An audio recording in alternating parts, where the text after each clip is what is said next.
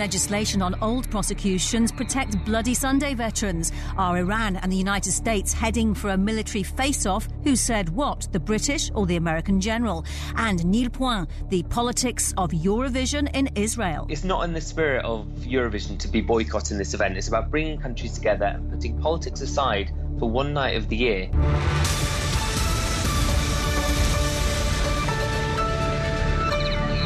The new Defence Secretary is examining the way historic investigations are handled, and Penny Mordaunt believes that those who have served in Northern Ireland should be covered by new legislation which would protect veterans from investigation if the event took place more than 10 years ago. Here she is speaking in Whitehall on Wednesday. Well, I do think it should cover Northern Ireland. I think the problem is that we have failed to make progress on the, the whole lawfare issue because we have been held up waiting for other things to happen. I made two announcements overnight. One is about trying to address the wider problem, uh, including uh, an assumption that we will uh, that prosecutions will not be brought, about uh, developing what derogating from the European uh, uh, Convention on Human Rights means, uh, and other things as well, which I think will close down. Uh, litigation, vexatious litigation. Uh, we know the motivations that have driven some of the claims that have been made uh, when IHAT was up and running. I think we need to address that issue. Well, let's talk to General Lord Dannatt, former Chief of the General Staff, and Christopher Lee, our defence analyst, is here too. Lord Dannatt, good to speak to you today. No one is suggesting that criminal actions during warfare shouldn't be investigated, are they? No, not at all. And all soldiers, we, we, all know that, that nobody is above the law, and that if you do something that is against the law, then you can expect to be investigated where evidence is found, charges will be laid, and if necessary, a conviction will be will be gained. Th- that goes without saying, but then I've just said it. Um, but what, what we've seen in the last 24 hours, I think, are two things that are very helpful. One is the clip that you've just played of Penny Mordaunt speaking and saying that she, she wants to uh, bring legislation forward that will um, make it uh, imp- well, not, not, not make it impossible, but um, take things forward on the presumption not to prosecute where events took place overseas more than 10 years ago. But yesterday we were in a position whereby those provisions, those new provisions, were going to exclude Northern Ireland. What we've actually had in Parliament today, and I've just come across to your studio in, in Westminster from the House of Lords, uh, is a further statement by the Secretary of State for Northern Ireland, or actually the Minister of State for Northern Ireland, um, to say that they want to look at ways of dealing with the issues relating to veterans from the Northern Ireland campaign. And this is very good. And what they're picking up on is something that a number of us have been suggesting for some time. It's two things, really. One is this presumption not to prosecute, but just to try to establish the facts of something. But then and secondly, and this is really what is new, and I think is very good, is to try and come up with some process akin to the South Africa um, truth and reconciliation process. And I think if we can do those things, it will enable bereaved families to know what happened to their loved one, but also it'll mean that soldiers can be questioned, but they won't feel they're about to be prosecuted. Getting the truth of something is quite legitimate, but making soldiers fearful is not. Mm.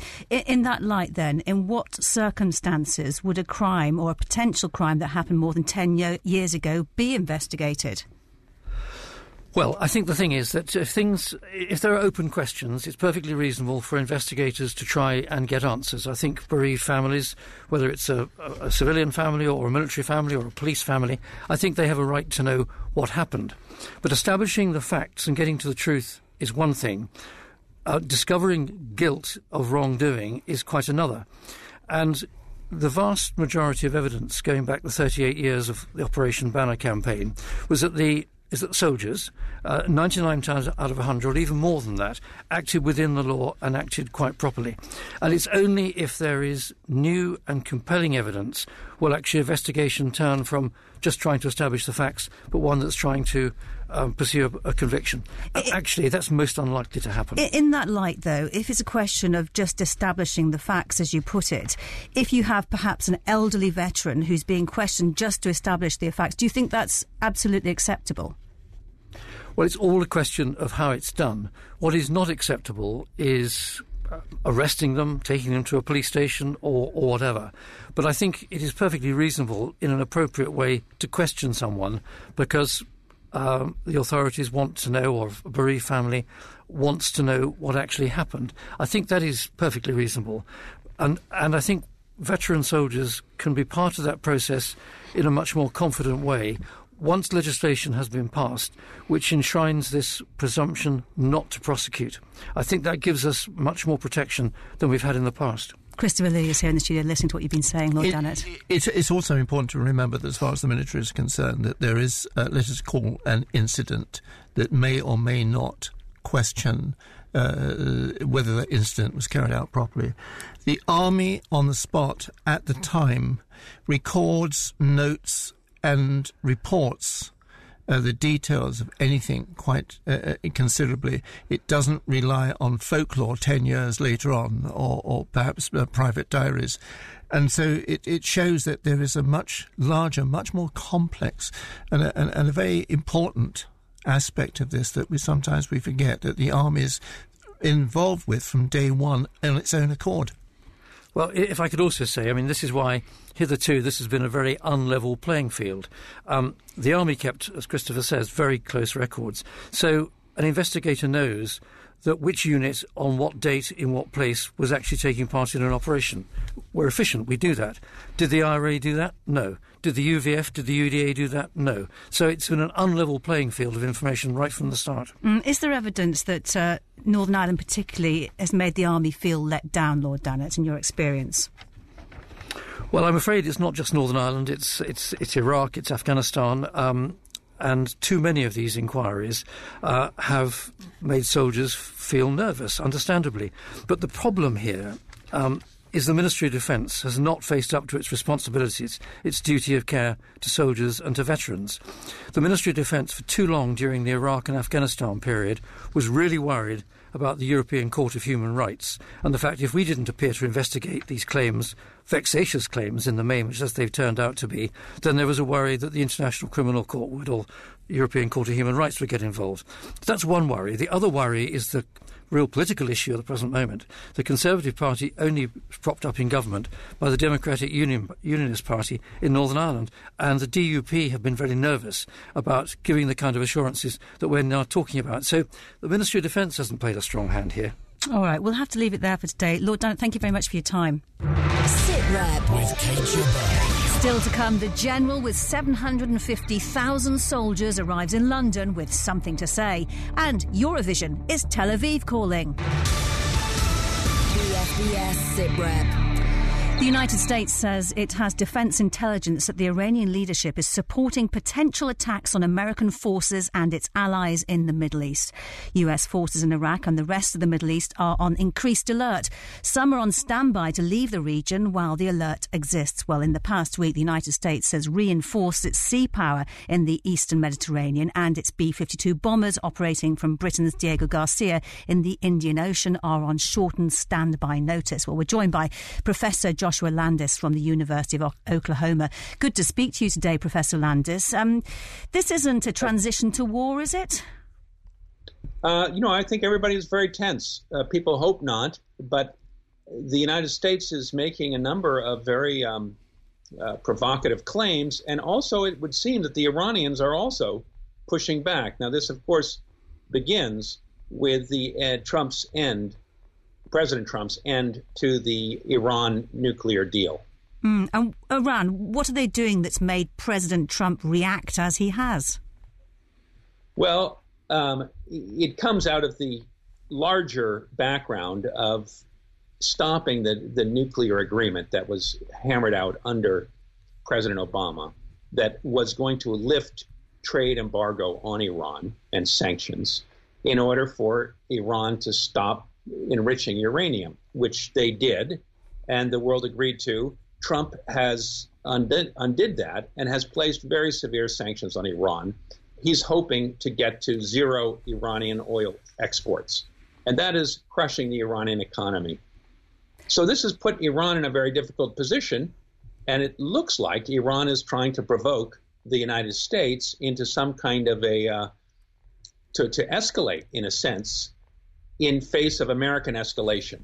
So this is going to be a very nerve wracking um, escalation. When the US talks about its intelligence of a potential f- uh, attack by Iran, when it sends its aircraft carrier to the region, when it prepares 120,000 troops to be deployed there, um, is it saber rattling? Is it overreacting? Or is there a credible threat?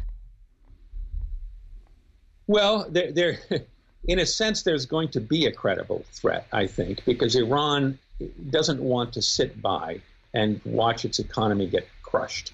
Now, we, we've seen that these two um, Gulf tankers were uh, sabotaged. There have been drone strikes on oil pipelines to get out of Saudi Arabia.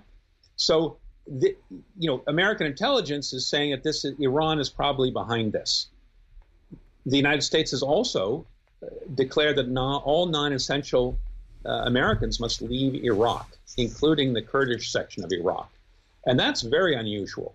The United States did not do that in 2014 when ISIS was closing in on Erbil and possibly Baghdad.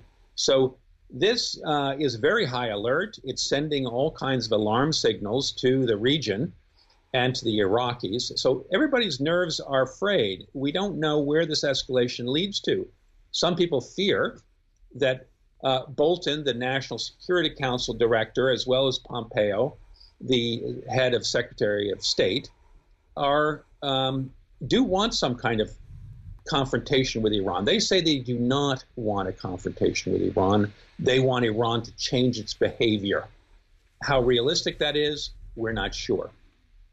Tell me, Professor, uh, it's, it's Christopher Lee here. Um, where is I- Israel in American and Iranian calculations? Well, you know, interestingly enough, uh, Prime Minister Netanyahu just announced that he was not going to let Israel get dragged into this confrontation and escalation between Iran and the United States, which is uh, a lot of people are annoyed by, I guess, in the United States because Israel has been beating the drums uh, against Iran. Israel wanted the United States to stop its non-proliferation agreement with Iran, its, its, nuclear agreement with Iran, in order to squeeze Iran economically, and and so in, in, to a certain degree, uh, Israel has been pushing the United States to confront Iran, and now that it is look like we're on the verge of a confrontation, Israel is is ducking for cover hmm. here. So that's led, led to a little bit of conf- uh, consternation. All right, Professor Joshua Landis from the University of Oklahoma, thank you for your time today. Well, let's go back to the point about Americans being evacuated from Iraq. The Americans say they have intelligence that increases the threat, but the British have been saying there is no increased threat. Michael Evans is the former Pentagon correspondent at the Times. Hello, Michael. Um, tell us exactly what happened in terms of this divergence of opinion about the threat. Uh, Major General uh, Christopher Ghika, who is uh, one of the deputy commanders for the coalition forces out in Iraq, um, he's a Brit. There's always a Brit to that sort of level, and he gave a briefing to the Pentagon press corps on Tuesday. And when he was asked about uh, the level of threat in Iraq and Syria and whether the forces there uh, were in danger, uh, he was uh, very relaxed and gave an answer which basically said uh, everything's fine. I don't see any uh, any uh, new or dangerous problem. we're constantly aware of security threats, and there's nothing different today than there was yesterday, which obviously runs somewhat counter, which is, by the way, the word used by uh, Central Command when they rebuked him, counter to the intelligence uh, which the Americans have been putting around uh, amongst themselves and their allies uh, for the last uh, two, three weeks. Mm, um, the MOD is saying today they're not commenting directly on threat assessment, threat level, but as we said yesterday, they say we recognise the threats in the region to UK US coalition forces and they're acting accordingly. This is uh, in response to a story going out today that, that the threat level apparently is supposed to have been raised for UK personnel in Iraq. I mean, where does the truth lie in all of this? What's your, I mean, can you assess it? I think so. I mean, basically, uh, the, the, intelligence that is provided uh, for uh, the Americans and their allies is the same intelligence. I mean, they're not getting uh, brief versions of it; they're getting the whole lot. And there, you must remember that the the request for more firepower, carrier, bombers, etc., came not from the White House or from the Pentagon. It came from the commander of Central Command, General McKenzie. Uh, he's the guy in charge of this whole thing, his, his whole whole area. He wanted more stuff because he looked at the intelligence and believed it. Uh, so why is someone beneath him, the deputy commander, a Brit, not believing it? I don't think it's as simple as that. I think basically it's the same intelligence they're looking at, but as far as General uh, uh, is concerned, he can't see any evidence of Iranian proxy forces, militia, gathering, let's say, close to the U.S. embassy or the British embassy or anywhere, anywhere else uh, about to launch an attack. So I think he just basically spoke honestly. Mm-hmm. Uh, and just said, "Well, I don't see any, any great threat level." Unfortunately, when you reach the level of, of, of a major general and above, you have to remember that fifty percent of your game is is military, and the other 50% is politics. And you have to remember that politics plays an incredibly important part. And I think he somewhat forgot himself when he just put this rather blithe comment saying that everything was fine. Mm, ever since 1944 and Field Marshal Montgomery and the US General Eisenhower, there have been differences between US and UK commanders. Isn't anything new then, is it? Not really. I think what's new is that, you know, we've been involved in this coalition in Iraq and Syria for a heck of a long time, uh, and they all know each other. They all they all see the same intelligence, and they all know about the politics in the White House, uh, whether it was under Obama or now under Trump. And so you have to be very, very cautious what you say. Obviously, there are differences of opinion, but the differences of opinion generally are kept to themselves, you know, between the four walls. What's unfortunate in this case is that it was broadcast that, that this guy's particular interpretation of the intelligence was broadcast widely uh, everywhere in the world. It was broadcast to the Pentagon press corps, and of course, it was uh, it, it, made big headlines, and it looked as if the Brits are, are, are disagreeing with the Americans. I seriously don't think that's the case. I think it was just an unfortunate way he put it across. Okay, Mike Evans, former Pentagon correspondent at the Times. Thank you for your time today. Now, this week in London, the effective head of the U.S. Army, General Michael Garrett, gave a speech. He commands 750,000 American troops, 10 times what the UK has. At the Royal United Services Institute, he was laying down the future changes for the US Army, including where all major battle groups, commands, and brigades fit together, work with other nations, and how they will fight. Let's have a listen.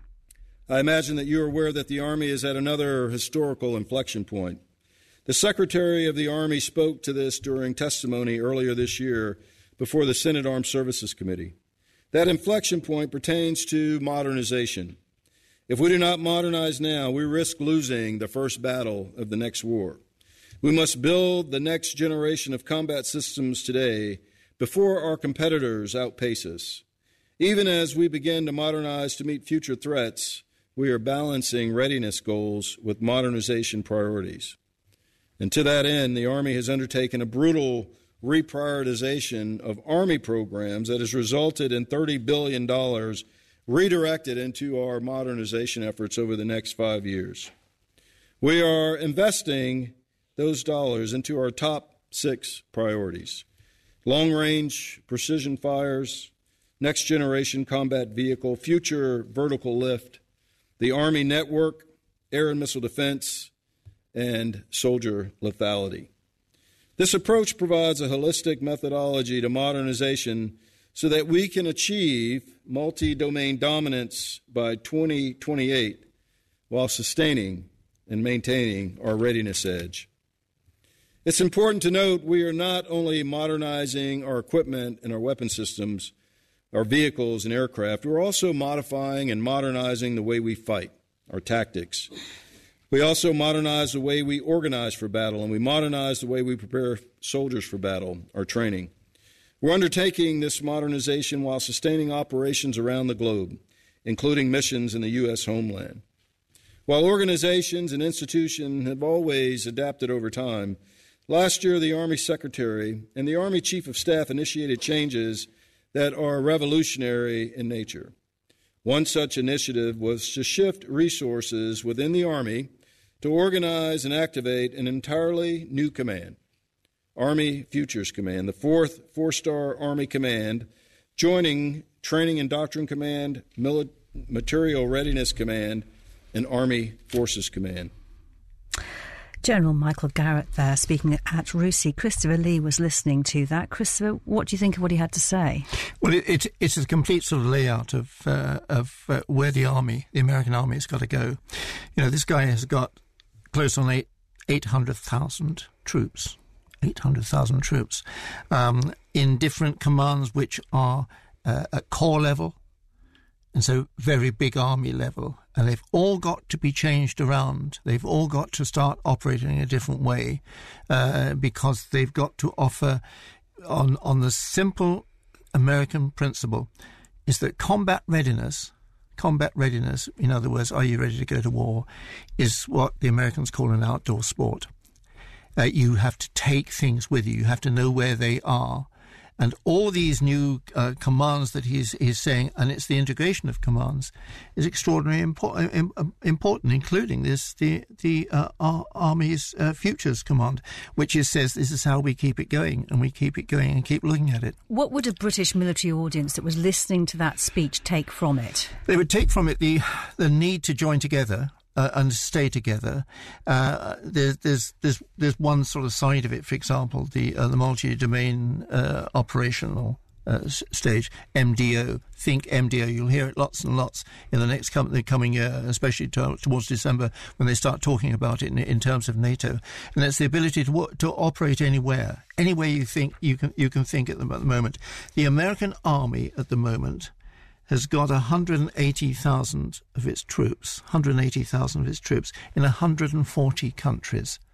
Now, we think it, we, we have a hard job in being in, say, 20, 22 countries, but each one operates as a, as a, as a tactical and a theatre and in some cases a strategic MDO, it army. stands for it is the multi-denominational. It, it's it's how you, you you where you go you're different. You know, this is you. You're allowed to operate. You can operate in the, in the South China Seas. You're uh, operating in in, in Europe, mm. mainly in Europe. Operating also as a defensive organisation in your own country.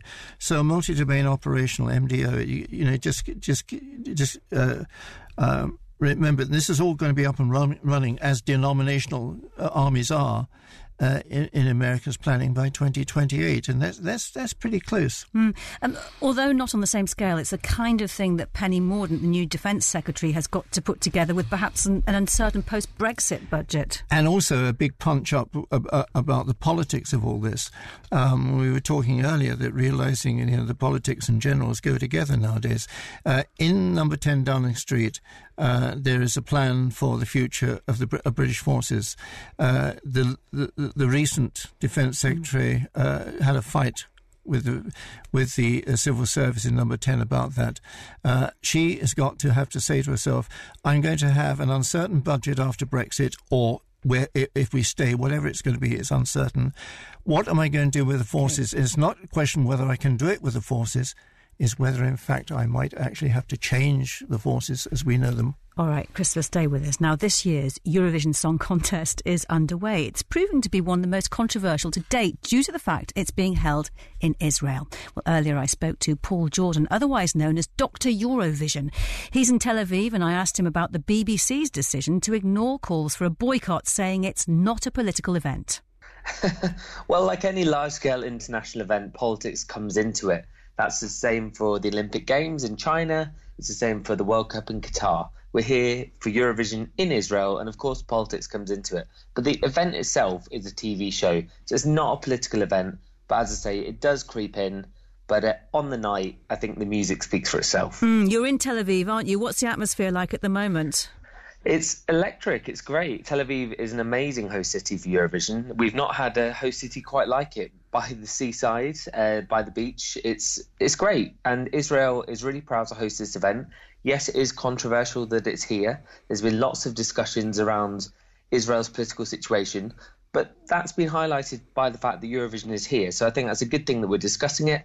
And I think tonight we're going to see a semi final that's full of really good acts. That's the second semi final. We've already had the first one on Tuesday. And on the grand final on Saturday, we're going to see the UK perform as well. So it's, it's going to be a good night. And have a lot of people travelled to Tel Aviv? Do you get a feeling there's a big influx? I get the feeling it's a little bit quieter than normal because it's quite far away. People were probably concerned about travelling to Israel as well. Tickets were very expensive for a lot of the fans. So it is a little bit quieter than normal, but still, people are here from all over the world. And people are also visiting Israel for the first time as well, and that's because of Eurovision. So, yeah, it's great. And it's, it's, it's like a a party atmosphere. It's like going on holiday with about hundred of your best mates. It's uh, it's really hard to describe. It's, it's, great. I love it. On the subject of the pro- protests, though, um, calling for this boycott of the event, demanding an end to Israel's continuing blockade on Gaza, are people talking about it at all? Has it had any effect on the event?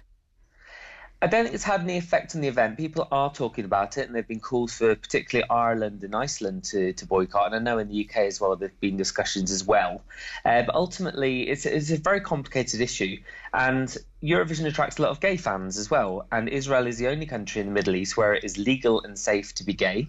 Um, in Gaza, it's not. And there's all sorts of difficulties around this political situation in Israel. So it's it's a tricky one, um, but it is very much on the agenda, and it's one that I am very conscious of.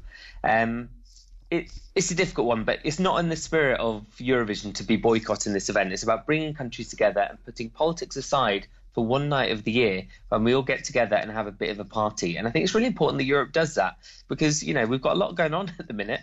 Mm. And um, particularly for the UK as well, it's nice for us to be part of something which is bigger than the EU, than politics, than, than whatever. It's like it's part of um, European culture, history, and it's something unique in the television year. Mm, you say uh, bring countries together. Do you think uh, actually this could have a positive effect on Israeli Palestinian relations? I would hope so. I think certainly there's been a lot of goodwill shown towards Israelis and Palestinians. There's been lots of discussions around the current situation. It's shone a light on what's going on in this country. And if Israel wants to stand on the world stage, it gets put up for scrutiny like any other country. And that can only be a good thing. Uh, I would hope that it does bring people together. And I think Eurovision certainly does in many ways. You've got lots of countries that are arch enemies in, in certain circumstances. So, Azerbaijan and Armenia, they are neighboring countries. They are technically in a state of war over an area called Nagorno Karabakh, which is a disputed territory. You've also got Cyprus and Turkey and Greece. Turkey not in anymore, but you've got these countries that come together for one night and they put away their politics and they join together. So I think this is what the event is about, and I would hope it does bring Paul, um, and that is until the voting, isn't it? I get the sense that you you do want world peace, but really, when it comes down to the voting, there's got to be a winner. Who's it going to be? Oh well, do you know what? I'm really bad at predicting the winner, so I'm going to name a couple if I may. so I'm going to put my money on Sweden. I think they've got a good chance, and he also wrote the UK entry as well. So the Swedish guy is also a songwriter. So he wrote our song. Um, Azerbaijan is a good outsider as well. Netherlands is a big favourite. People are talking about Australia as well, so that looks good. And why is Australia in Eurovision? Well, why not? It's about building bridges and getting rid of the borders and being part of a world culture for one night only. Well, let's return to the top of the programme before we go today. And Christopher Lee, let's talk about the former Chief of the General Staff, Lord Dannatt, who was reflecting on Penny Mordaunt, the new Defence Secretary's uh, intentions to create a statutory presumption against prosecution of current or former personnel for alleged offences committed in the course of duty abroad more than 10 years ago, and to, in her view, to include, include Northern Ireland veterans. What do you think about the way he reacted? I think I think a lot of it was predictable, but there's one particular thing. Here you've got a man who owned and led the British Army. Uh, it was his army. He was chairman of the Army Board. He comes back to the conclusion that in all of this, the Ministry of Defence didn't look after its soldiers. And it's not going to look after its soldiers in the present way that the new organisation of the Defence Ministry, when you look, it's not just Bloody Sunday, it's pensions, it's healthcare, and including the latest form of treatment for mental health care, ought to be thought about when Penny Mordaunt gets into that chair properly. If you have an opinion on anything on the programme today, send us a tweet at BFBS SitRep. Join us again, same time next week. I'm Kate Chabot. Thank you for listening. Bye bye for now.